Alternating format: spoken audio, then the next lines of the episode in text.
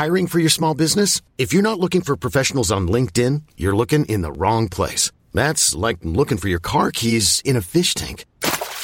LinkedIn helps you hire professionals you can't find anywhere else, even those who aren't actively searching for a new job but might be open to the perfect role. In a given month, over 70% of LinkedIn users don't even visit other leading job sites. So start looking in the right place. With LinkedIn, you can hire professionals like a professional. Post your free job on linkedin.com slash achieve today. Heavy Pencil. An actor of my experience, you just get wrung dry. A podcast sitcom With Anna Crilly. and Tony Gardner. I played, I played Edmund Gelder, and he played Fanny Snatch. The Observer called it A lovely thing, wonderfully funny, pitched perfectly, produced with a light touch. I'm not having any more of this. I need you to pull me off immediately. Heavy Pencil from Great Big Owl. The following podcast is a member of the Great Big Owl family. This will certainly have an adult theme and might well contain strong scenes of sex or violence, which could be quite graphic. It may also contain some very explicit language, which will frequently mean sexual swear words. What do you like listening to? Um, chart music. Chart music.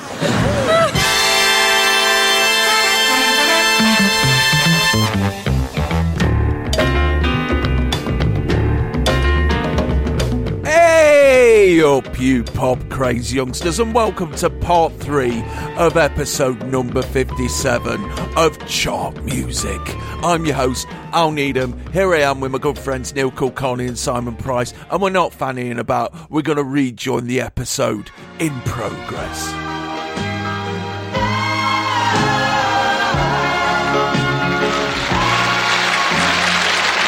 Anyway, if you come to sing to our cows, you see, they lay more eggs.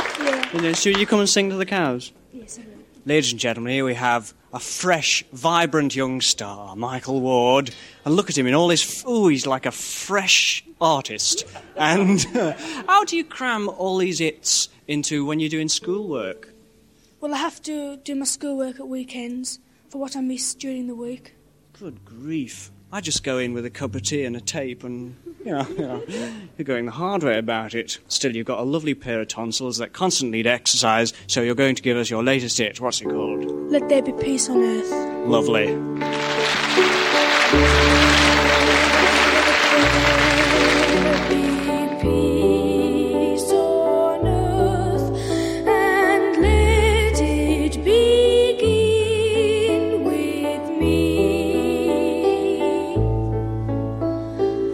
Cut back to the studio to find Everett next to a young lad in his best shirt who he interviews about school routines and the like. It's Michael Ward who sings his latest single, Let There Be Peace on Earth. Born in Workington in 1959, Michael Ward was a boy soprano who had played local music festivals, charity concerts, and old folks' homes, known nowadays as the David Van Day Circuit, until his sister recommended him for the ITV talent show Opportunity Knocks. After passing the audition earlier this year, he became an immediate hit, becoming the reigning champion for six weeks on the bounce, one more than even the other big discovery of 1973, Peters and Lee. He was immediately signed up by Philips Records, who would later put out Mr. Most Sincerely's borderline fascist diatribe Stand Up and Be Counted, in an attempt to replicate the success of Neil Reid, whose Mother of Mine got to number two for three weeks in January of 1972, which was held off number one by I'd Like to Teach the World to Sing by the New Seekers. Fucking hell. He's already been lined up for an appearance on Stars on Sunday and has made the odd live gig on the club circuit when school holidays allow. And this, his debut single, entered the charts at number 36 at the end of September, dropped one place the week after that, but this week it's moved up 13 places to number 24. And here he is, living the dream of every 13 year old lad. Opportunity Knocks was fucking massive at this time. I mean, if if you're going by audience figures, this is a step down for young Michael. Right, yeah, yeah, yeah. Inevitably, I never, I I never watched it. it was something that was watched every week in our houses. I mean, on our own grandpas as well. I've seen clips. It looks it looks nuts. It looks absolutely nuts. Oh, it is. That Hughie Green guy, right? Oh, um, have have you read the bit in Danny Baker's book? Yes. Where, yes. where he talks he talks about Hughie Green summoning him to his house, and this would have been around the time of TFI Friday being a big deal. Mm. So um, Hughie Green's got some idea that he wants to discuss with Danny Baker for a TV project, and he's got this massive model railway set set up in his living room. And he's the sweariest person Danny Baker's ever met. And Yes. you know, Danny Baker grew up with a docker for a dad, right?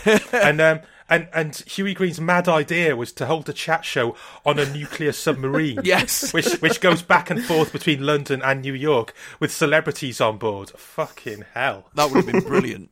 as long as it didn't have Chris fucking Evans in it. Yeah, yeah, true enough. An Opportunity Knocks was massive, and, and people make the obvious comparison between that and New Faces and things like the X Factor. But the great thing about Opportunity Knocks was that it turned up for half an hour on Monday evening, and then it just fucked off for the rest of the week. You didn't have to think about it again. It wasn't in the papers every day. Yeah, I mean, um, Michael Ward, I suppose, became the Aled Jones of his day, didn't he? By Yes. by winning it. Um, as you say, a child had won it before. Um, Neil Reid, 1971, 12 years old. But also before that, you had uh, 1970 Bonnie Langford, and uh, later on um, Lena Zavaroni. Mm. And the British, the British get very sentimental about child performers, don't they? Yeah. I've got to Mm. say, it, it creeps me out personally. It's like Yeah. I have to unfollow people on Instagram who post too many pictures of their children. Mm. Um, I, I operate a sort of three strikes and you're out rule. That's it's just me. It's just me. There's Yeah. there's there's a gene that I'm I'm missing, obviously, right? But the the introduction Oh, man. we, we get t- t- to this, and in fact, the whole song is is cut from the BBC Four repeat, and Yeah. you can see why they've tried to wipe it out of history because you've got this 13 year old child who's just won opportunity knocks. And Kenny Everett is way too space invadey and handsy Yep. with him. He's he's all over the kid like a rash, Mm. and and everything that Kenny Everett says is on the edge of innuendo. mm. He's saying a fresh, vibrant young star.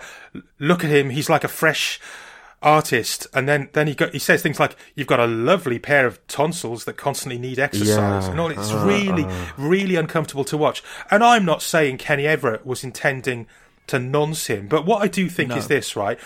It's it's as if Kenny Everett's taking it as a given that people think homosexuals are predatory towards young boys. So he's playing up to that with a nod and a wink. Hang on, Simon. Hang on, Simon. At, at the time, Kenny Everett's married. I know he's married, but the idea that of Kenny Everett as a gay man isn't in the public domain in 1973. Are you sure? Because he's so calm. Y- yeah, but I, I find that unbelievable. No, no, no, no. He he was married to um, Billy Fury's ex-wife. Yeah, yeah. To the audience of 1973, Kenny Everett is a bonkers but straight man. And to be honest with you, I don't see any noncery in this. You know, I mean, yes, he's got his arm rounded and everything, but I find it really uncomfortable. the hand is clasped around his arm. And yet, to 21st century eyes, we're always on the lookout for, for this sort of thing. Mm. But this would have passed by without comment in 1973. It probably would have passed by without comment, but the I'm not saying the noncery, but the space invasion, as as Pricey called it, um, is yeah, it's re- it's really uncomfortable. I mean, it, it, he's he's really close to him. He's got his arm around. Maybe in 1973, yeah, it wouldn't have been noticed. Maybe I'm putting that on it in retrospect, but it's it reminded me of those other bullies of the airwaves, if you like, the way that Jimmy Savile used to get in kids' faces in that in that close way. It reminded me of that a little bit, and it actually disposed me in a sense towards hearing the record and trying to be positive about it. But unfortunately, we've got a fucking thoroughly horrible record that hmm. sounds like really it could have been made in 1873 let alone 1973 it's a dreadful record. This this, this hmm. this conflation of the kind of dreariest music hall fucking ball achery with this vaguely hippie sentiment about peace on earth. Hmm. We don't do kid stars well in this country, I would argue. Ch- I mean, child stardom in general is a bad choice in life, isn't it? Really, it, it never. If you watch that, that Britney Spears documentary that's it's out in America No, and it's coming yet. out in this country uh, soon, you won't think that we that Americans do child stars Yeah. very well either. Trust me. You're hell. probably right. Child stardom just tends to be a bad choice. Going all the way back to Frankie Lymon, it's a bad choice. Uh, partly because it's never a choice. You know, he, like many of these weenie boppers, tweeny boppers, have they have a frightening adulthood inside them. The real kids, Yeah. you know, are nothing like Michael Ward. The way he actually deals with Kenny Everett and what Kenny's doing is actually quite adult and quite grown up in a sense, and he gets on with his performance. Yeah, he gets very eye rolly, doesn't he, while he's being interviewed? He does. He plays it with a straight bat. Yeah, he just sort of humours him and gets on with it. I see very little difference between Kenny Everett putting his arm around Michael Ward and Chris Tarrant a few years later on Tiswas reaching under his desk and picking up kids by their ears. I mean, yeah, Michael Ward at this time is an actual performing artist and deserves to be treated just like everyone else, but he's still a kid. And kids always get patronised on the telly, even today. I mean, Michael Ward disambiguation to give his full name because he doesn't actually have a Wikipedia page. All the other Michael Wards do, but not this one. So, yeah, what do we know about him? As you say, he's from Workington. Workington in northern Cumbria is a tough industrial town. Um, it's the home of Workington Man, the hypothetical ex Labour voter who supported Leave in 2016 but switched to Tory in 2019. One of these kind of focus group creations, um, Workington Man. And, and I can only imagine um, it being a full on Billy Elliot situation, growing up in a place yeah, like that yeah. and having this castrato singing voice in in your teens. He must have been beaten up at school. And that's why I don't have it in me to be mean about this song or this kid. I feel I feel weirdly protective Yeah, of him, yeah. if anything, Yeah, yeah. you know. So he, he gets to release this this single. It's recorded with the Mike Sammes singers, who are that middle of the road group, who who also sang on "I Am the Walrus." Yeah. um, and it's arranged and conducted by Alyn Ainsworth, who used to conduct the orchestra at the Royal Command performance. So, Mm. you know, thoroughly professional job done on it. The song, Let There Be Peace on Earth, Let It Begin With Me, had previously been sung by Mahalia Jackson, Wow. among others. Yeah, yeah. Right. Um, it was it was written by Jill Jackson Miller with her husband Cy Miller to express Jill's feelings of having emerged from suicidal thoughts via God's unconditional love. Blah blah blah. Right? Um, Jill Jill Jackson Miller wasn't her real name, by the way. That was Evelyn Merchant. But she was also an actress called Harleen Wood, who played bit parts, notably in Three Stooges films. So Right. quite an interesting backstory to that song. Um, Michael Ward has a hit with it. Next thing you know, he's appearing with Dorothy Squires at Drury Lane Theatre. The following year, he releases an album, Michael Ward Sings, which is full of sort of gran and granddad favourites like Yeah. I Believe, Amazing Grace, Danny Boy, Oh for the Wings of a Dove. And then he just sort of vanishes. Hmm. And again, this is why I feel protective towards him. I hope he faded from view for happy reasons. I hope this whole thing didn't fuck him up. And I hope he's had a happy life. Hmm. Um, I, I did a bit of detective work, and he became a cabaret singer under the name Michael hmm. Sazer. Yeah. And he he actually had another crack at the big time in 1985. He entered a BBC Scotland talent show called Stars in Your Eyes, not Stars in Their Eyes, hmm. still using the name Michael Sazer. The same year, he, he released a single called When the Lights Go Down, which has a picture of him smouldering on the front, completely unrecognisable from the chubby hmm. kid Michael Ward on this Top of the Pops. Hmm. And, and from then on, as far as I can gather, he's been in pantos and and he's sung on cruise ships and that sort of thing. And I, I wonder how he looks back on on the few months in 1973 and 74 when he was one of the most famous people in Britain, certainly the most famous child in Britain. Um, the the whole thing's a little bit um, "Little Man What Now" by Morrissey, if you know that song. Um, I I hope he's perfectly well adjusted, and the whole thing didn't fuck him up. Um, he, one thing I found when I was snooping around, he's built himself a website with Wix, or half built it. There's there's some audio on there. He's put up his versions of songs, including "Ride Like the Wind" and "Feeling Good," and and he looks very tanned and cheerful, and I hope he is cheerful. But the thing with his website is the biography section is just a moving image of a turbulent sea, which might speak volumes. Have you been? I mean, in your sleuthing, Simon, did you go on his Facebook? Yeah. He he is obviously well adjusted. He, I I think there's part a, a photo, isn't there, of his recent civil partnership Yeah. with his partner and stuff. He seems well. It's kind of heartbreaking that one of his posts from 2012, not that I went that deep on the research, but um, one of his posts in 2012. If anyone knows how to get a copy of this episode of Top of the Pops, please let me know. I have Oh. never seen it. Wow. Um, Yeah, and he links to the BBC link to me on Top of the Pops in 73 singing Let There Be Peace on Earth, and he has never seen it. And nobody replies to this post in 2012. He's definitely being cast in the Neil Reid nice young lad category. Mm. Um, the only concession to popness is his, his very shiny, satiny brown trousers. Apart from that, he, he looks like he's about to pose for his school photo for that year to pass on to Nan.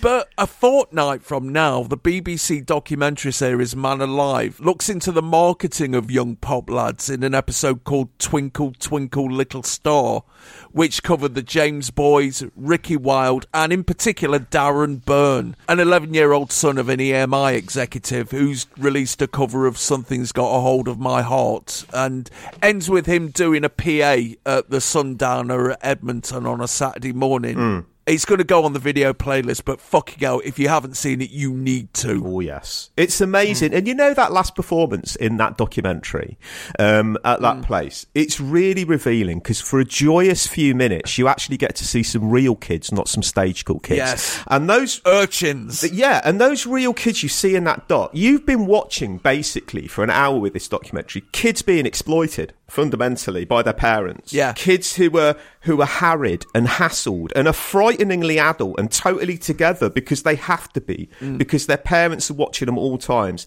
and they're pushy as fuck. The real kids towards the end. And it's brilliant, isn't it? Well, the, the, the reporter kind of asks them who's they're into, who they're into, and it's all like Gary Glitter, David Bowie, Marc? Bolan, and all. It's Yeah. just wonderful. And those kids are having fun. You know, um, Yeah. the kids featured in the documentary, the artists, if you like, are not having any fun at all. And they've all got incredibly, incredibly pushy parents. So really it's a documentary, not about abuse, I wouldn't say, but certainly about exploitation and horribly pushy parents. But the glimpse of the record business that it shows is gorgeous, isn't it? Yes. There's an amazing tracking shot where they go down a corridor at EMI Records, down a row of Mm. offices, if you like, and all of them have got their doors open, and every single one of them has a different PR, A&R person in it, in a sense, listening to something new or listening to a different Yeah. type of music, taking notes. And there's the amazing moment when he has to meet his entire promotional team in his living room. Yeah. Yeah. And it's all Artie Fufkins all the way. Um, Yes, waiting, waiting to talk about it. It's an amazing documentary. The build up to the show ends up being quite in bed with Chris Needhamish because of the energy Yeah. of real people finally from outside of the music business. This crowd Yeah. that they're all chasing, but they can't get because he can't perform, Darren Burney. He can't move really. Um, it's No. painful the way that he's tutored. And uh, interesting enough, although that documentary in itself is fascinating and a real time capsule from that era, the next video in the YouTube playlist after it was a Derek Jameson thing. Where he caught up with him. Yes. And in the Man Alive documentary, he presents himself as almost like an adult kid who kind of wants it all to happen to him. Yeah, I'm completely part of this. My parents aren't pushing me. And what comes across, Mm. obviously, in the Derek Jameson interview, he was in no position to make any of these decisions. And No. it's all parents. It's the old cliche in a sense that, that you, you know, it's pa- parents who have failed themselves at, at their own kind of ideas about becoming entertainment stars, foisting it all on their kids. And you know, mm. absolutely saying, "Oh yeah, they're free. They they absolutely want to do it." You know, kids that age cannot make those kind of decisions. So it's simultaneously upsetting, but Oh man, the music industry in the seventies, oh for a time machine, so we could go back and work in that world because it just seems, you know, lubricated with cash everywhere in a way that it just isn't now. And the other great thing about that documentary is the sane voice of reason is the music journalist. Oh yeah, Roy Carr at the beginning, yeah. Right at the beginning, they interview Roy Carr of the NME, looking for all the world like a white Donny Hathaway, who just basically just lays into the whole thing, saying this is all bullshit. You know, it's, it's they're only doing it because um, of Michael Jackson, and uh, there's only one Michael Jackson, so why fucking bother? Yeah, I mean, good on Roy Carr. He sticks up for the Jackson Five. Um, Mm. Sat there imperiously, looking like Stanley Kubrick a little bit. Um, you Yeah. know, it's, it's, it's, he, he does make the point that I know the Jackson Five has musical talent, and it, and it's remarkable how Darren Yeah. Byrne is kind of people like um, you know, and, and Jonathan King with Ricky Wilde kind of debating what his next song should be and arguing about the fact that he can't actually sing. Darren Byrne is kind of they they all think he's going to be a star and they might sink 150 grand into him as they keep putting it um, because he can basically string kind of two notes together. Um, but it's all exploitation. It looks uglier the further away we get from that time. Of course, Ricky Wilde went on to have a career steering his uh, little sister Kim about, Yeah, and yeah. uh, Darren Byrne committed suicide. Really? That I didn't know. That adds an extra patina of. That's really upsetting because what comes Mm. across from that Derek Jameson interview is that he hasn't talked to his mum for a while about all of this. Yeah. And you can see throughout the Man Alive documentary that it's his mum pushing him. It's his mum and his dad pushing him. His nickname afterwards was Top of the Flops, You know. Which is not the kind of mantle you want to carry around as a teenager, is it? No, there's no no. and yeah, these kids do fail, and you just wonder, you know, what what damage that's done. And clearly, it did a lot Yeah. of damage to Darren. Um, Yeah, I mean, Yeah. if if there's one thing that's going to get you beaten up more at school than being um, a teen pop star, as Michael Ward was, is being a failed teen Yeah. pop star. Yeah. You know. a bit, but it's not all gloom. That documentary. I urge people to watch No. it fundamentally for the brief, glorious moments of seeing real people, which happens towards the end of the show. Before that, you get a horrible sense of the exploitative nature of the music business, especially when it comes to kids in this particular period. Um, Yeah. because these kids are not normal kids. They speak like adults because they have to, because they've been tutored to. They've been tutored out of speak. You know, a kid. You know, I don't know about you, but say if there was a family party, I wouldn't be going around glad handing everyone and saying hello and talking to them like adults. I'll be looking for a place to hide to a certain extent, you know, Yeah. and let the grown ups get on with it. He's frighteningly confident with adults. Um, But it's all masking, yeah, this, this, this total exploitation at the heart of it. This was cut from the BBC Four repeat, which they seem to do from time to time just to get it in to fit a modern day schedule. Hmm. Why do you think this was cut, and not some of the other things? Was it because of the interview? Or was it because it's a, an unsuitable song for Top of the Pops? Bit of both, I think. A little bit of both, but we've had plenty of unsuitable songs for Top of the Pops. It's kind, Yeah. it's kind of that is part of Top of the Pops. That that moment when your energy just saps and you just think, why the fuck is this on Top of the Pops? Yeah. I suspect the reason it's been cut from recent repeats is definitely the interview. Yeah, a bit unfair, I think, if that's the case, because I mean, I, I can imagine Kenny Everett being very hands-on and like that with anyone, with I don't know Donna or someone like that. Yeah, but But it's a child, and it just, you know, you just watch it, and you put yourself back at that age. You imagine how you would have been if an adult, a big beardy adult, is sort of grabbing at you and making these weird remarks that you don't quite know what he's hinting at. yeah, Um, yeah, I, I can see why somebody might have thought, well, if we have to lose five minutes for the repeat, that's the five minutes to lose. So the following week, Let There Be Peace on Earth stayed at number 24, but the week after that it moved to number 15, its highest position. Michael Ward eventually had a 10 week reign as the overlord of Opportunity Knocks, and his debut LP introducing Michael Ward got to number 26 in January of 1974.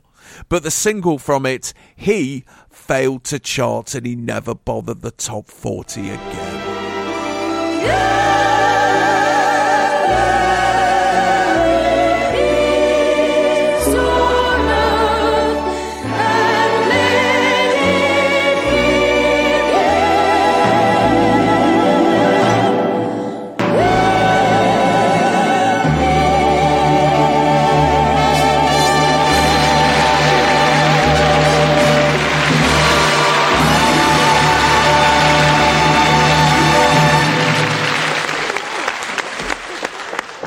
What a grand lad. Eee. You can tell I work for the BBC. I can't have me bridge work done. I mean, Tony Blackburn gets fresh sets of teeth every day, but me. anyway, it's pin back your lugos time for status quo.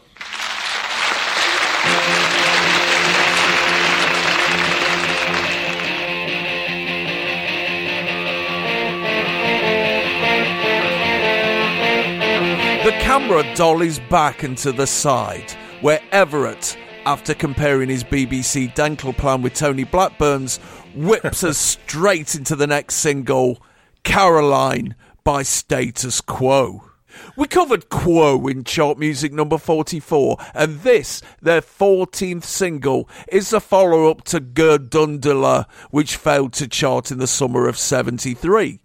It's the lead off and only single from their sixth LP, Hello, which came out a fortnight ago and is currently at number four in the album charts and was written on a paper napkin by Francis Rossi and Bob Young, a harmonica player who doubled up as their road air in a hotel in Cornwall in 1971. Initially played out at gigs as a slow blues number, it was eventually sped up to double tempo in the studio and entered the charts at number 44 at the beginning of September. Then it soared 16 places to number 28 and began a slow, hard pull up the chart. And this week, it's nipped up two places from number 11 to number 9. Chaps, the last time we covered Quo on chart music, they were firmly in their mid 80s dotage. So it's Mm. it's really strange to see them suddenly being incredibly relevant in their natural environment. Yeah, I mean, when this starts, you can see the audience kids, especially the blokes, are like, fucking yes! Yeah. Yeah. You know, at last something we can rock out to, you know. Even though this is their 14th single and they've been going for a while and this is their second go around, they pop up as if they're the natural heirs to bands like Slade and The Sweet. Yeah. It's like seeing moth eaten lions at West Midlands Safari Park suddenly popping up on the African plains, getting stuck into the gazelles. It's, it's Yeah. fucking weird. It's, it's an eye They look so for me. Faced. They look weirdly baby faced. Francis Rossi still has his hair, and Rick Parfitt still has his septum. Yes. Um, I, I, I tell you who worries me though. The, the one who worries me is uh, John Coghlan, the drummer. Yeah. He looks malnourished and, and light light starved, doesn't he? He's got that British DNA that makes you look almost translucent unless you go out of your way to fix that. Yeah. And a combination of, I guess, his rock and roll lifestyle and living in Northern Europe means he probably hasn't seen daylight since July. um, he looks vitamin D deficient. There's, Yes. there's a story that when John Coghlan left the band, it was during the recording sessions for their 1982 album, and he just got up and kicked the drum kit over. But in all honesty, looking at him here, you'd back the drum kit in that fight. Yes. Maybe that's why Rick Parfitt fell over the kit when they did Margarita Time on Top of the Pops, giving him a bit of a head start on it. ah, yeah. There's there's a story in uh, Record Mirror from this week in 1973 about Status Quo having some guitars returned to them by Oxford police after they'd been stolen 18 months ago, Oh. and then Quo giving the coppers free tickets for their gig at the Oxford Apollo. But I'm I'm just disappointed journalistically. I'm disappointed that the story doesn't say. The constabulary recently managed to catch music lovers who stole Quo's guitars over 18 months ago. I mean, you can call that low hanging fruit comedically, but there's something satisfying about the obvious joke being made. You know what I mean? You get a sense of completion, and Record Mirror didn't go there. So. I think this is a cracking record. Um, Yes. I mean, Quo do great intros. They, they they always used to, and, and this for me is them settling into yeah that thing they're going to now do for flipping ages until Margarita time comes along and kind of you know problematizes things a little bit. Their intros basically tell you pretty much everything the record's going to do, and then Yeah. Quo just set it in motion. Yeah. You know, they were often criticised as repetitive. I think I've mentioned before um, that the Rock Society at York University. Um, I used to go to the university bar where they used to meet every uh, Tuesday. Right. And I remember walking into this bar. It, the Rock Society was basically a society for the metalheads, basically. So it was all metal fans. And they used to meet up in this bar every Tuesday and discuss metal related and rock related issues. Um, and I remember walking into this bar and I, I- must have walked in on the middle of a, a of a building argument because I walked in and all I saw, I walked, walked in this bar and the first thing I saw was this bloke basically jabbing his finger into this guy's face who was sat opposite him, slamming both balled fists on the pub table and just screaming, Quo are not fucking repetitive, and then storming out.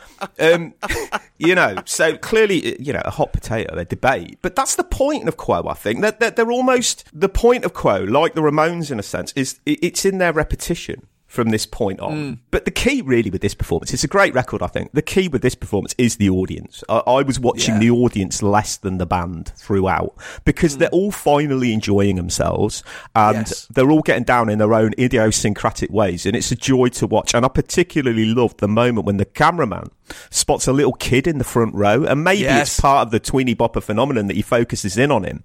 But this kid is doing just a dance that anyone who was young in the 70s and was a boy, and i.e. didn't know how to dance, did. The kind of slightly fist forward, vague shadow boxing with some vague movement down below. But um, yeah, it's it's a it's it's a great performance of of a, of a good song. But the crucial thing is the audience in this section. Quo by this point are a people's band, aren't they? As long as those people are white and male. Yeah, but my mum loved Quo Ah. because they were fast. That's all that matters, you know. They were fast, and and Yeah. Yeah, they've settled into that. They're, they're just going to make this record now for about the next ten years. But I don't really have a problem with it. The Ramones No, always yeah. made the same record. Yeah, I mean, this is good timing for me because I had a quo phase recently, very belatedly, you know, after after one of the main ones is dead, you know. But um, I I grew up hearing their music more than I really needed to. Um, Yeah. my my best mate was obsessed with them, and yeah, even my mum liked them, um, like Neil's mum.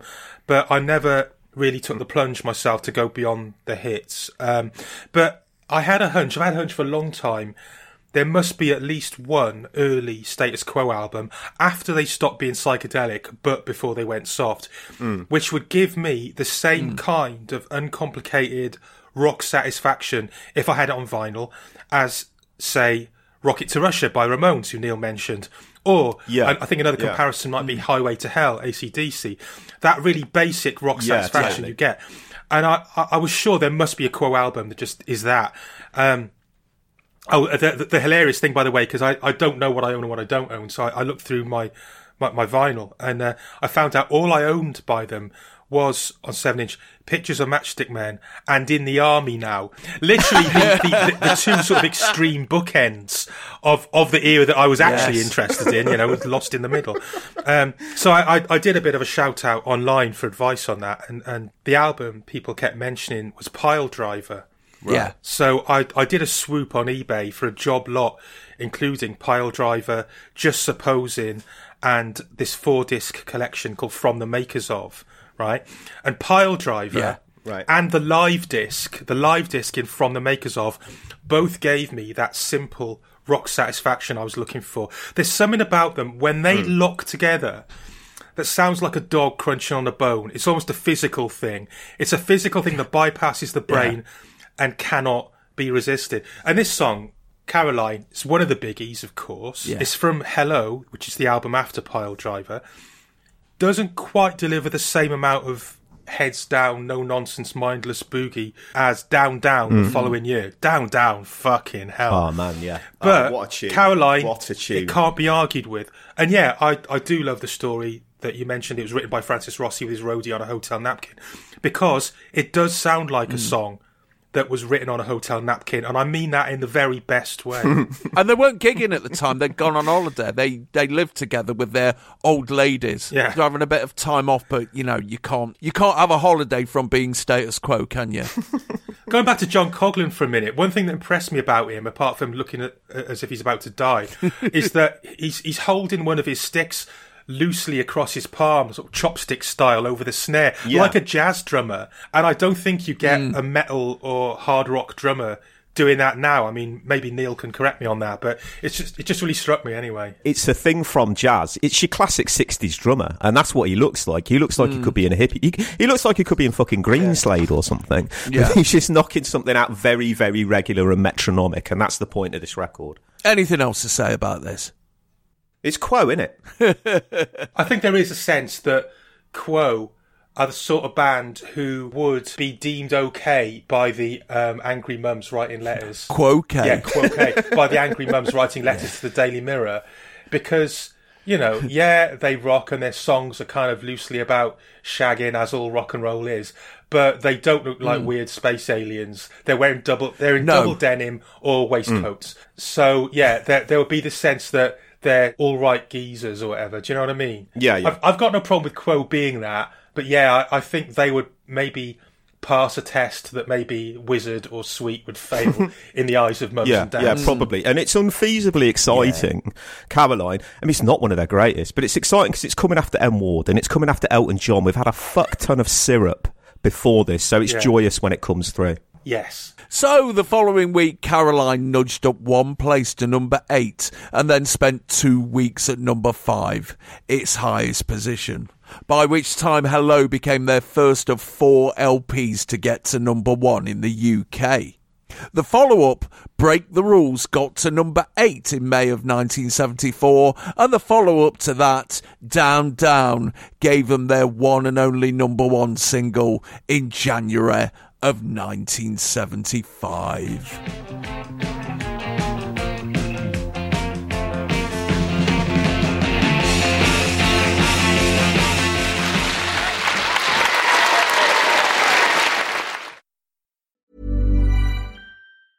I'm Sandra, and I'm just the professional your small business was looking for. But you didn't hire me because you didn't use LinkedIn jobs. LinkedIn has professionals you can't find anywhere else, including those who aren't actively looking for a new job but might be open to the perfect role, like me.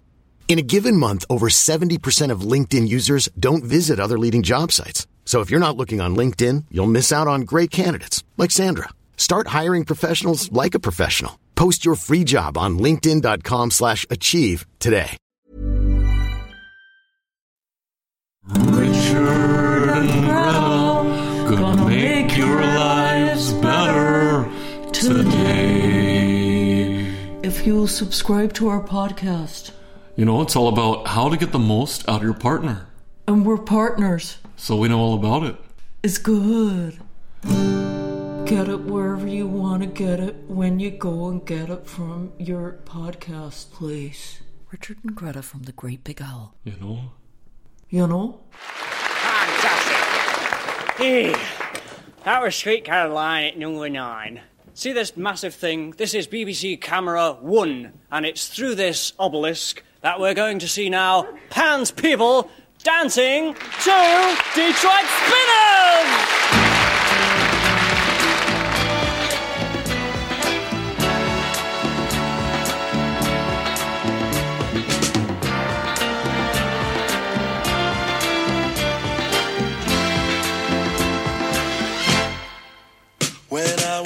17, I ran away from home and from everything.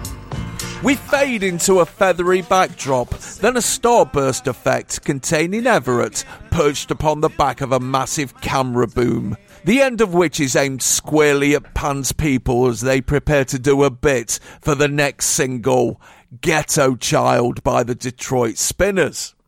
Formed in Ferndale, Michigan in 1954, the Domingoes were a vocal group who were eventually signed to Tri-Phi Records in 1961 by its owner, Harvey Fuqua, who became an occasional member of the group before becoming head of artists at Motown. Their debut single, That's What Girls Are Made For, got to number 27 in the American charts later that year, but when Motown bought out their label and the entire artist stable, they were shuffled down the pack and spent much of the 60s acting as road managers, chaperones, and chauffeurs for the more favoured acts, releasing only one single a year with intermittent success. In 1969, however, they were moved on to the Motown side project label VIP and were given a single written by Stevie Wonder and Syreeta, It's a Shame.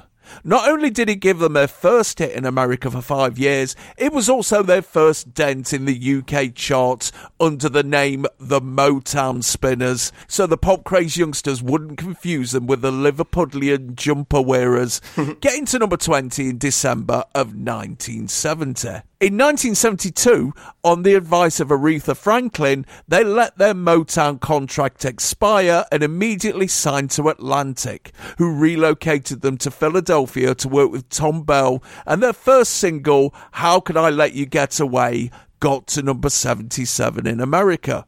But when DJ started playing the B side, I'll Be Around, it roared back up the chart to number three, but shamefully didn't do anything here.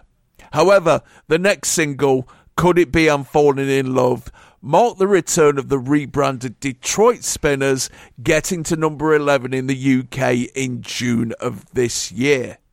This is the follow up, which entered the charts at number 38 a fortnight ago, and this week it's up four places from number 24 to number 20. And here come the people of Pan to emote to it. Oh, bodies entwined in artistic forms, eh, lads? Oh. Yeah, we, um, we we get the biggest whipping away of the wizard's curtain yet um, in the intro to Mm. this when Kenny Everett goes, "This is camera one," and he goes, "This is camera one," and it's through this obelisk that we're going to watch Pan's people.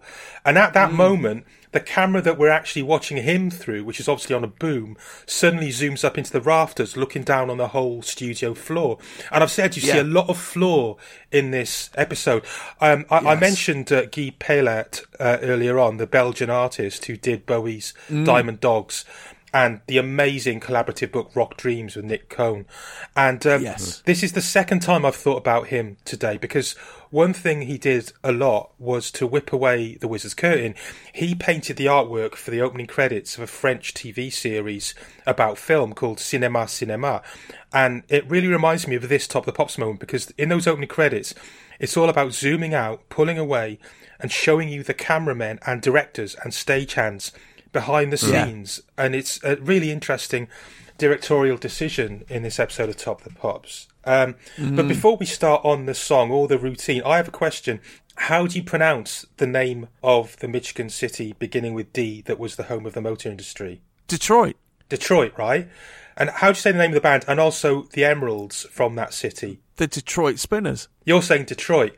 I swear most people say Detroit Spinners or Detroit Emeralds. Yeah. Isn't that strange? But they do. People do. I remember when Working My Way Back to You was number one in 1980. It was the Detroit Spinners, but nobody says I'm going to Detroit on holiday. No. Not that, not that it's much of a destination. It's just a, just a little side note there. But the thing with the Spinners is they were entering a crowded market. Yeah. There, there, there's a long tradition in Black America of vocal groups with matching suits and choreographed dance moves. So Yeah. from the Ink Spots through the Moon Glows, who Harvey Fuqua was in, and the Miracles and the Dells and the Four Tops, the OJs, the Contours, the Temptations, Mm. the Detroit Emeralds, the Dramatics, the Delfonics, the Stylistics, so on. I probably missed a few out, but the Spinners emerged in the middle of all that, and yeah, they struggled to stand out, and yeah, being signed to Motown kind of helped, but also hindered them. I mean, Mm. it, yeah, it meant they got given the odd phenomenal song, like It's a Shame, as you mentioned. Mm. But several of those other vocal groups I mentioned were also on Motown, and the Spinners were low on the pecking order, as you Yeah. say, and they, they were given sort of like dog's body jobs. Um, they were even shipping clerks at times, so they're Yes. in the Motown warehouse just Mm. sending out the consignments of other people's records. That, that must have hurt. And it's a bit like how Martha Reeves started out as the receptionist and became Yeah. a star, but in but in reverse Yeah. in reverse. Mm. So uh, they they were always the opening act and never the headliner on tour. Yeah. and yeah. Um, so Aretha persuades them to sign with Atlantic. That's the making of them. Yeah. Because yeah, almost immediately they start having top ten Billboard hits. As you mentioned, "I'll Be Around," which uh, yeah, it blew my mind that that's not a UK hit. What the fuck? I know. Um, Could have been Fallen in Love, and this one, Ghetto Child. Ghetto Child, written by Thom Bell and Linda Creed, who did most of the stylistics hits. Yeah. And yeah, it's it's about trying to get away from the circumstances you were born into, but you can never quite escape. But it interests me musically much more than lyrically because it's a prime example of a thing, right? People always praise predominantly white genres like prog rock and in more recent years math rock for having tricky time signatures, Mm. right? It's meant to blow our minds that songs like Money by Pink Floyd or Golden Brown by the Stranglers have five beats or seven beats to the bar or Mm. whatever, right? People wank themselves dry about that, right? Yeah. But all the while, black music was doing that effortlessly. 70 soul groups like the Delfonics on Ready or Not Here I Come, which Yes. is another Thom Bell production, um, were doing that with such ease. And Ghetto Child has a really inventive time signature, but it's delivered so smoothly that it doesn't trip you up. Yeah. You know what I mean? Yeah, the the chorus. I mean, it, it's not four four. The chorus is, uh, and it, it, it actually makes you dance more because of the weird time signature. Um, it makes you move your ass more, Yes. because of the, the weird time signature. I, I think it's one of their best, actually. I, I don't know where it's seen in the Detroit Spinners. There I go. you know, catalogue, but I think it's a fantastic single. And actually, you know what? There's a lot of blandness in a sense about Pan's People's rendition of it here.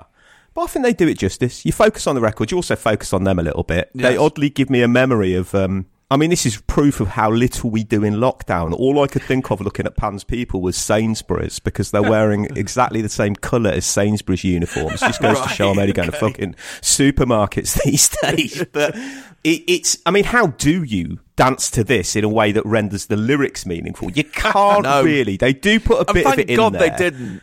Yeah. Oh, no, my here's God, that would have about been. um, disenfranchised Black American kids. Oh my god. Oh my god yeah, God, that could have gone Yeah. extremely wrong in It could 90s. have gone very badly wrong. It?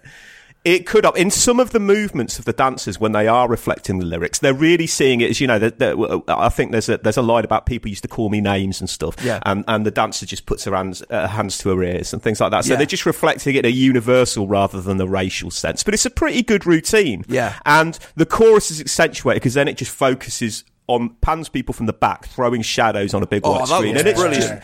It looks brilliant. It is really effective. Pants people look fucking skill. It has Yes. to be said. They're, they're They wearing do. like They flared to fuck, skin tight, crimsony bodysuits, Mm. essentially looking like five sexy Steve Austins. Pan's people have been on absolute fire this past month in Top of the Pops. They've done I Think of You by the Detroit Emeralds, Nutbush Mm-hmm. City Limits by Ike and Tina Turner, Monster Mash by Bobby Pickett, and last week they did Who's That Lady by the Isley Brothers.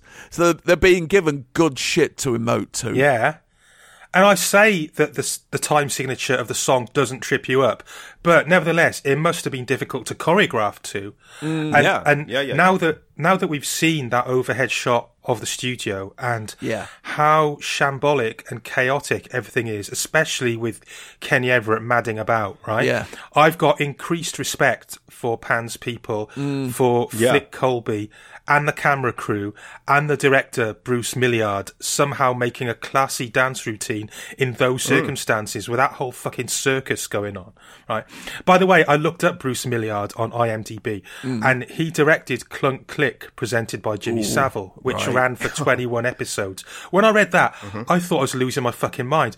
If it was just the public information film about seatbelts, surely that formula is going to be wearing a bit thin over 21 episodes. But no, It was a chat show. yeah, kids' variety show. Guests including Gary Glitter and Freddie Starr. Fuck me, what a parade of wrongness that is. That was brought up, wasn't it, when uh, all the Yewtree stuff came up? That Yeah, clip? yeah. Uh, also interviewed Pan's people as well. And uh, they come off as very posh young ladies. Yeah. There's a sort of stop motion clip in, in the woods at night of Jimmy Savile chasing Pan's people around trees, which hasn't aged well. Jesus Christ. Fucking hell.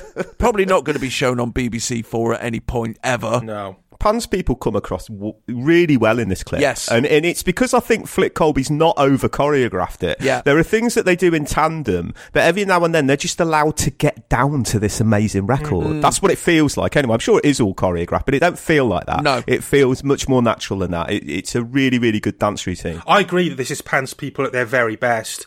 Um, yeah, yeah, I, I love the outfits, those deep red velvety flared jumpsuits, gold platform shoes, and they're, they're somehow shot against plain blackness, so the picture is cropped just enough to hide the shambles surrounding them. Yeah. Um, and yeah, at one point they do that thing, Yeah, yeah, throwing a shadow play against the back wall, which looked amazing. Yes. And they do. They also do that that trademark thing of theirs of all uniting into a single file line, Yes. facing the camera, so it looks like one hmm. dancer, and then one hmm. of them peels away to do her solo bit, right? And I thought watching this that the time pressure they work under each week is really visible, and I don't mean that in a bad way, but you can see in their faces. That they're concentrating on remembering their parts. It's never seamless Yeah. there's always the sense that they've had two days to drill it into their memories, mm. but it isn't muscle memory. You know, it's not like the Moulin Rouge or the Folies Bergère No. where they've been doing it, the same mm. routine for years, and it probably comes easier than walking. but Pants people do it week after week. And we talk about satisfaction with them. In Mm. all honesty, for me, it rarely delivers that. But this routine is genuinely sexy, I thought, but also Mm. elegant and classily choreographed, cleverly choreographed. It's not just five pieces of skirt, to use the 70s vernacular, Mm. you know, shaking their asses in thigh high boots for three minutes. It's, No. it's better than it needs to be, and it's better than we deserve it to be, I Mm. think. Mm. But it isn't even the best routine to Ghetto Child I've seen. Right? Oh, really? There's a televised Spinners show from around this time. Yes. Which you kindly sent me the link to, Al. Oh, yes. From 1976. Going round with the Spinners, a soundstage concert. And during the, this song, um, Henry Fambrough, who's the one with the twirly Poirot moustache, he he mimes rolling and smoking a drug cigarette. Yes. Um, and one of the other ones grabs it off him and stamps it out on the ground like not so fast nicotine um, and, and he, he he frisks him for all his weed and chucks it uh, chucks his stash on the floor it, as part of the dance routine it's amazing That's a fucking incredible TV show. Uh, uh, I thoroughly advise all pulp craze youngsters to investigate it. But yeah, I mean, we've got to bear in mind that this is a group that's been together for nearly 19 years, which is, you know, unthinkable at the time for a rock band. But when you're black Americans, that's how it is. You're allowed to carry on and and try new things, you know. Black don't crack, as they say. Yeah, you're right. When you look at the uh, Wikipedia entries for any of those vocal groups that, that I listed, most of whom we associate with the 1970s, because that's when they were having hits over here. Mm. But you look at it, they all formed in 1954 or something. Yeah, yeah, yeah, yeah, yeah. The Tymes. Prime example of that. Yeah, I mean, what's the what's the equivalent in Britain? It would be I don't know, someone like Alvin Stardust. I suppose. You know what I mean? It, it'd be like a skiffle band in the 50s suddenly becoming one of the biggest glam rock bands in the country. so the following week, Ghetto Child jumped eight places to number 12, and a fortnight later, it got to number 7, its highest position. The follow up, the collaboration with Dionne Warwick, Then Came You, became their one and only number one in America, but only got to number 29 over here in November of 1974. But they'd have three more top 40 hits during the tail end of the 70s, including a re release of Could It Be I'm Falling in Love in 1977. And they get to number one over here when Working My Way Back to You spent two weeks there in April of 1980. The other fucking classic song of theirs, of course, is Rubber Band Man. That's fucking Yeah. brilliant.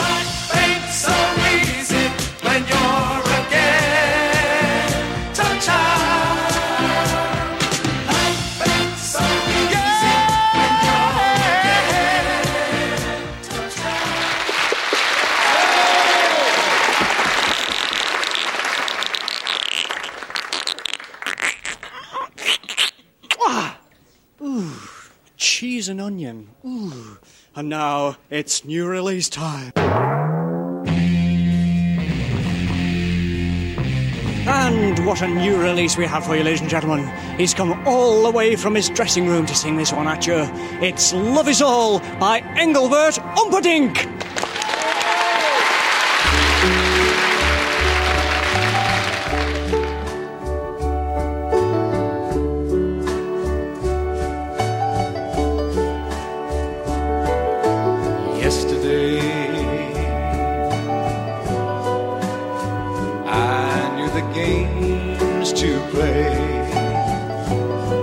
Everett noisily snogs the big illustration of the 30s flapper woman being egged on by Leeds United bobble hat man as a couple of the kids nervously look on. He then pivots to the new release section, annotated by fuzzy guitar and an illustration of a man and woman water skiing. Presumably, it's their opportunity to get in something that's either going to be massive in a few weeks' time or is something off the beaten track, possibly a bit ever. but this time, they've gone for Love Is All by Engelbert Humperdinck. Born in Siegburg, Prussia in 1854, Engelbert Humperdinck was a composer who wrote his first composition at the age of seven and became best known for the opera Hansel and Gretel before dying at the age of 67 without ever getting into the charts or on top of the pops. In 1965, Gordon Mills, who was having massive success as the manager of Tom Jones, nicked the dead composer's name and gave it to Arnold Dorsey, who was born in Madras in 1936 and had been working as a nightclub singer in the 60s. Later that year, Humperdinck went to Spain to link up with the songwriter Bert Kaempfert and was offered a selection of songs, including Strangers in the Night. When he got back to London, he recorded it with a view to putting it out as his debut single, but was prevented from doing so because Frank Sinatra had already bags in it. Undeterred, he bided his time, and his first single, a cover of the 1949 country song Release Me, spent five weeks at number one in March and April of 1967, famously keeping Strawberry Fields Forever and Penny Lane by the Beatles off number one. The swinging 60s there. it's also prevented Edelweiss by Vince Hill and This Is My Song by Harry Secombe from getting to number one as well, but the Beatles centric music press won't tell you that. His next four singles all made the top three, including another number one with The Last Waltz, which spent another five weeks at number one, holding off I'll Never Fall in Love Again by Tom Jones, excerpt from a teenage opera by Keith West, and Flowers in the Rain by The Move. And by the end of the 60s, he'd notched up eight top 10 hits. After ATV produced the Engelbert Humperdinck show at the turn of the decade, which was broadcast in America on ABC, he started to spend more time over there, particularly in Las Vegas, where he recorded a live LP with a pre-fame Three Degrees as backing singers. But he's back in the UK now, and this is the follow up to I'm Leaving You, which failed to chart, and because it's a new release, it's not in the charts yet. So yeah, the new release section. So Sorrow by David Bowie, Get Up, Stand Up by Bob Marley and the Wailers, High Ground by Stevie Wonder, I Love You Love by Gary Glitter, Photograph by Ringo Starr, Dynamite by Mud, Daytona Demon by Suzi Quatro, My Cuckoo by Alvin Stardust. All of these technically count as new releases. So, Hunter chin, why have the BBC elected to give Engelbert the rub? It seems like a scam to me to get heritage acts Mm. who who haven't had a hit in a while onto the show in the knowledge that it gives the slightly older viewers something familiar to cling to. Like when they had Lulu going, "Everybody's got the clap." Could it have something to do with Engelbert being the star of Engelbert and the Young Generation, which was broadcast on BBC One only last year with the goodies as residential special guests? Could and, be. you know, with the possibility of a new series coming up, you know, because we, as we all know, the BBC looks after its own. It does, doesn't it? Yeah, yeah, probably that. Mm. It is probably that, and in so doing, all of the energy that's come into this show via Quo and the Spinners evaporates almost immediately, Yes. and it's so fucking Yes. annoying. This dreary Yeah. song. I mean, for, you know, it's telling kids watching this and the kids in the audience a really important lesson, I guess, that your joy uh, must be confined. It has to be rationed out and portioned out. You can't stay happy for the duration of Top of the Pops. Every now and then, something like this is going to come along and make it feel like an overlong school assembly. Or Yeah, it's a life Yes. lesson. It? It's it's Rudyard Kipling's "If" in television form. yeah, it's, it's just a you know like an unfunny family gathering or something. You, you, you just and I feel similar waves of aggravation towards this in the context of this episode, as I would later on in my life. You know, say when the old sailor came on in a in a late seventies episode, I feel the similar, exactly similar evaporation of joy.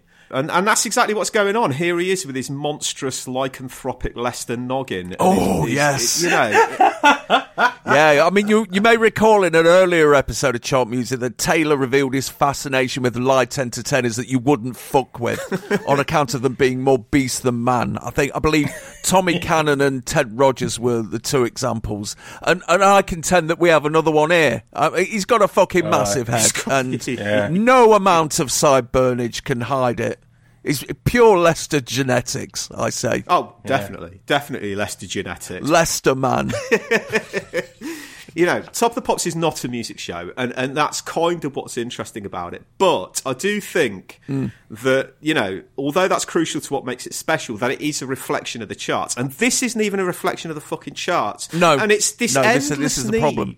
To keep that older section of the audience happy. It's one of the most persistently irritating aspects of Top of the Pops, and this is the perfect example of it. Yeah. I mean, this wouldn't have encouraged my dad to put Top of the Pops on, put it that way. Yeah, it's not even doing its job. All it's doing is annoying No. the congregation. I mean, Engelbert's got this very expensive looking black velvet suit with fucking massive condor collars.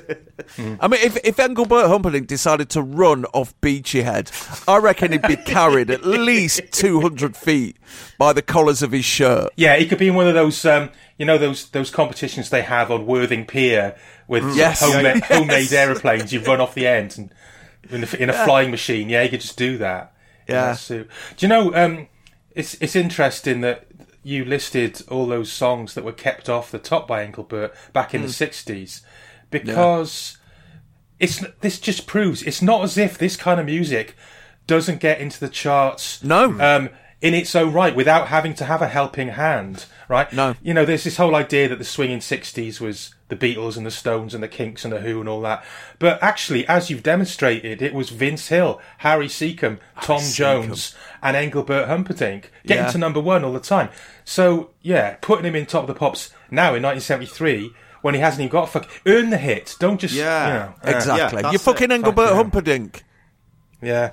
Um, I just wanted to rewind quickly to the um, to the intro Please bit because Kenny Everett was was snogging one of those bits of Art Nouveau, those painted faces on the studio scenery, and those faces to me they look like pastiches of Alphonse Mucha, the the Czech painter whose work was often seen on advertising for soap and perfume. I'm not sure if it was. Oh, yes. It, it might have been a direct lift. I don't know. But um, the other thing I noticed, uh, yeah, and he's snogging one of them, and he goes, "Ooh, cheese and onion." But there's this young lad behind him in Yes. a um, in a yellow tartan jacket who looks Yes. exactly like the actor Rasmus Hardiker.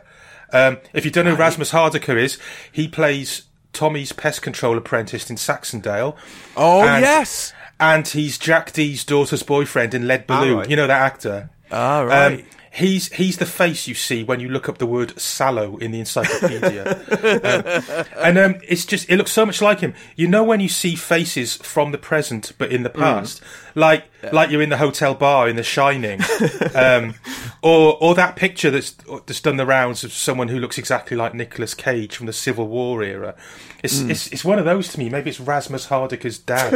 anyway, just wanted, just wanted to get that in. Simon, you said earlier on uh, that people our age, five, six, whatever, we'd be spending a lot of time figuring the world out. And, um, Yeah. you know, this would have confused the fuck out of us because already there, there was some sense of order in your world. You know, uh, at this time you go to school, at that time you come back from school. You know, at half past four, this program would be on. These people would be in it, and you wouldn't see them at any other time. And to me, this would have confused the fuck out of me seeing Engelbert Humperdinck on top of the pops. Mm. It is weird. It'd be like seeing Basil Brush on Weekend World, seeing Engelbert Humperdinck on top of the pops as a five year old. And I already knew that he didn't belong. I don't think he thinks he belongs. this would have upset me. I mean, I'm sure he was happy to go on there, but I don't think he thinks it's his world. You can see it. Yeah. He doesn't make any. He's, he makes no concessions to Top of the Pops world. He just goes on and does his shtick that he would do if it was Vegas or, or anywhere else. And the kids in the audience make no concession to him. Yeah. Oh man, alive! this is the thing. Right, first of all, there's the song itself which confuses them. Mm. This song, "Love Is All," the first line is just the Yesterday. word "yesterday," and all the kids are surely thinking he's doing the Beatles cover. Yeah. Yeah, totally. You can see the confusion in their faces when the song goes somewhere else. So it's Yeah. it's written by Les Reed and Barry Mason. Les Reed co-wrote "It's Not Unusual" for Tom Jones. Barry hmm. Mason co-wrote "Love Grows Where My Rosemary Goes" for Edison Lighthouse. Two brilliant hmm. songs, and together they wrote "Delilah" for Tom, as well as "The Last Waltz" for Engelbert. And I hate them for that, and I'll tell you why. Right, "The Last Waltz" was number one when I was born. Right. Oh, right, Oh, see. mate. I really resent Engelbert for that. If my mum, if my mum had held on a couple of weeks, I could have had the Bee Gees Massachusetts. Or if I'd been born, to be honest, life-threateningly premature, um, I could have had San Francisco Be Sure to Wear Flowers in Your Hair by Scott McKenzie. But no, I got Engelbert fucking Humperdinck. Oh, man. At least you didn't name you after him. Well, there is that. I nearly got named Jesus Whoa. because my dad thought what? Jesus Yeah, Price. My God. Jesus Price. Fucking revelation, a top revelation. Yeah, yeah, yeah. My my dad thought Jesus Price would be hilarious. It right? would be, man. Fuck. That was a Um, name that would have opened doors. Yeah, well, it would have shut a few as well. But um, but my my mum stepped in. My mum vetoed it, and named me after Simon Dee, the disc jockey. Wow. Yeah, yeah, yeah. Oh, imagine the singing you'd get non-stop. You'd fucking hate Andrew Lloyd Webber. Yeah, yeah. exactly. yeah. But anyway, yeah, they're they're really phoning it in. I think Reed and Mason with this song. Um, I was at, I'm actually more interested in the B side, "Lady of the Night." I don't know if you looked into this. No. it's a it's a song of romance ostensibly, but one, one assumes. It's about a hooker, uh, a bit of a sort of pretty woman scenario. It doesn't explicitly say she's a prostitute, except in the title. But there's a verse that goes, Lady of the night, I'm familiar with your way. Must you flee with the morning light? Must you sleep away the day? Lovely lady, say you'll stay and greet the dawn. So if she is a hooker, right? He's paying overnight rates. All right, Engelbert, someone's earning. You know, okay now. Um, I mean, the other possibility is that he doesn't know what a lady of the night is, or he thinks we don't, or Johnny Harris and Paul Anka, who actually wrote it. But anyway, he's he's he's an interesting figure, seventies Engelbert, right? In that he's good looking in precisely all the ways that mean nothing to teenage girls, right? He he's darkly handsome, right? He's Yeah. he's born in Madras and said to be of Anglo-Indian descent, although that's been questioned. His parents are Welsh and German, apparently. Um, he's 37 at this point, and he gives the girls feelings they don't know what to do with. He's an attractive older man, like one of their dad's good-looking friends. He's Mm. dishy in a way that mums understand, Mm, right? mm. So he's got his, his practiced cabaret singer moves, his big signet rings on his fingers, his velvet suit that you mentioned, his open neck shirt, and, and his Cossack hairspray hairdo. He- Yes. He, he's like an English Tom Jones, but without the sex. Mm. I mean, Mm. I, I say without the sex, but apparently Engelbert, Engelbert's wife once said that she could paper the bedroom with all the paternity lawsuits that Yes. filed against him. So that, that I guess that is another Tom Jones comparison. But he's attractive in a way that's slightly off from the perspective of young girls.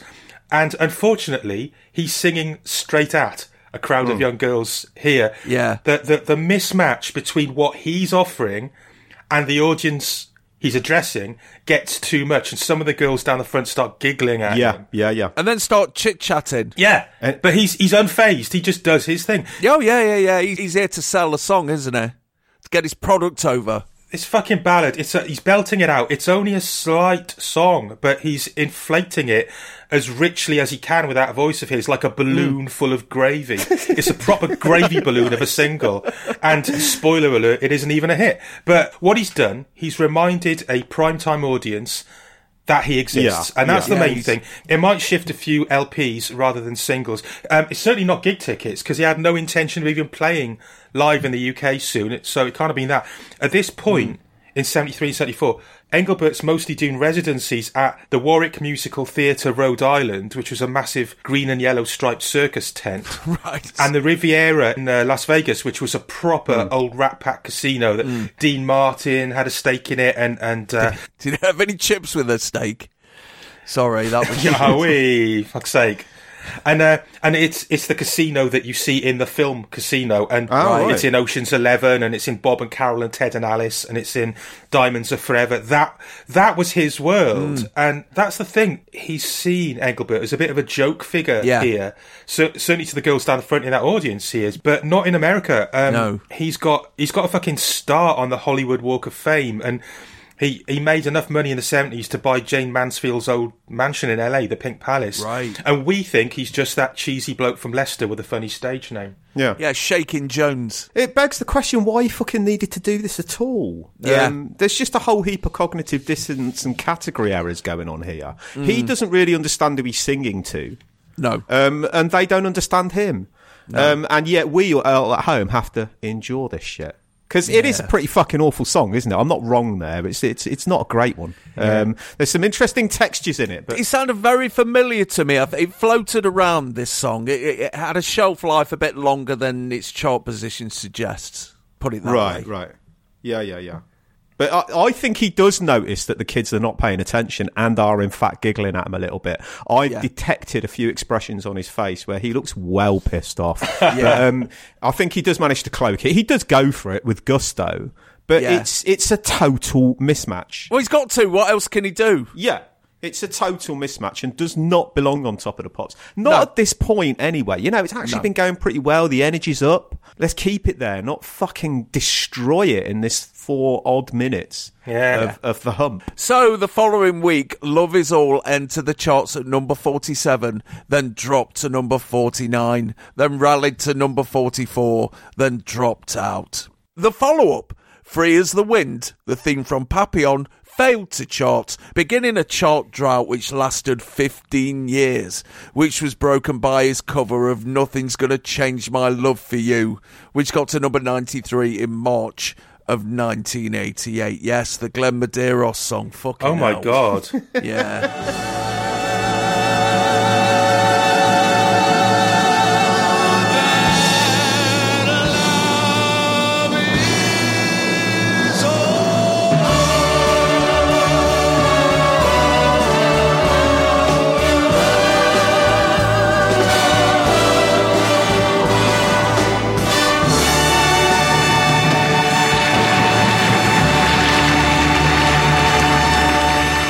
And on that jarring note, we're going to step away from this episode of Top of the Pops for a wee while, and we'll come back tomorrow with the denouement of Chart Music episode 57. Just before I go, little reminder, the video playlist. Everything we talk about, everything the guest mentioned, we've whacked it on a video playlist on YouTube, and you can reach it at bit.ly, L-Y, slash CM57 vids. bit.ly slash CM57 vids. My name's Al Needham. They've been Simon Price and Neil Kulkarni. See you tomorrow. Stay pop crazed.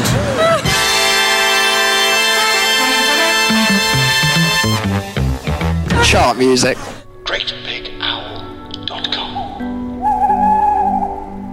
It's an S Pod thing, the podcast revisiting S Club 7's insane TV show. Yeah, I can't imagine anyone's binge watched this. Anyone who's not on drugs. Thank you for bringing this into my life. Uh, it was honestly truly appalling. Guests helped me analyse the show in more detail than anyone ever asked for. It feels weird to me to say the phrase sex object in a show that was aimed at six year olds. Do you think? Do you think there's a, one of the problems with this show is that seven is too much? It's an S Pod thing from Great Big Owl. Even when we're on a budget, we still deserve nice things. Quince is a place to scoop up stunning high-end goods for 50 to 80% less than similar brands. They have buttery soft cashmere sweaters starting at $50, luxurious Italian leather bags, and so much more. Plus, Quince only works with factories that use safe, ethical, and responsible manufacturing.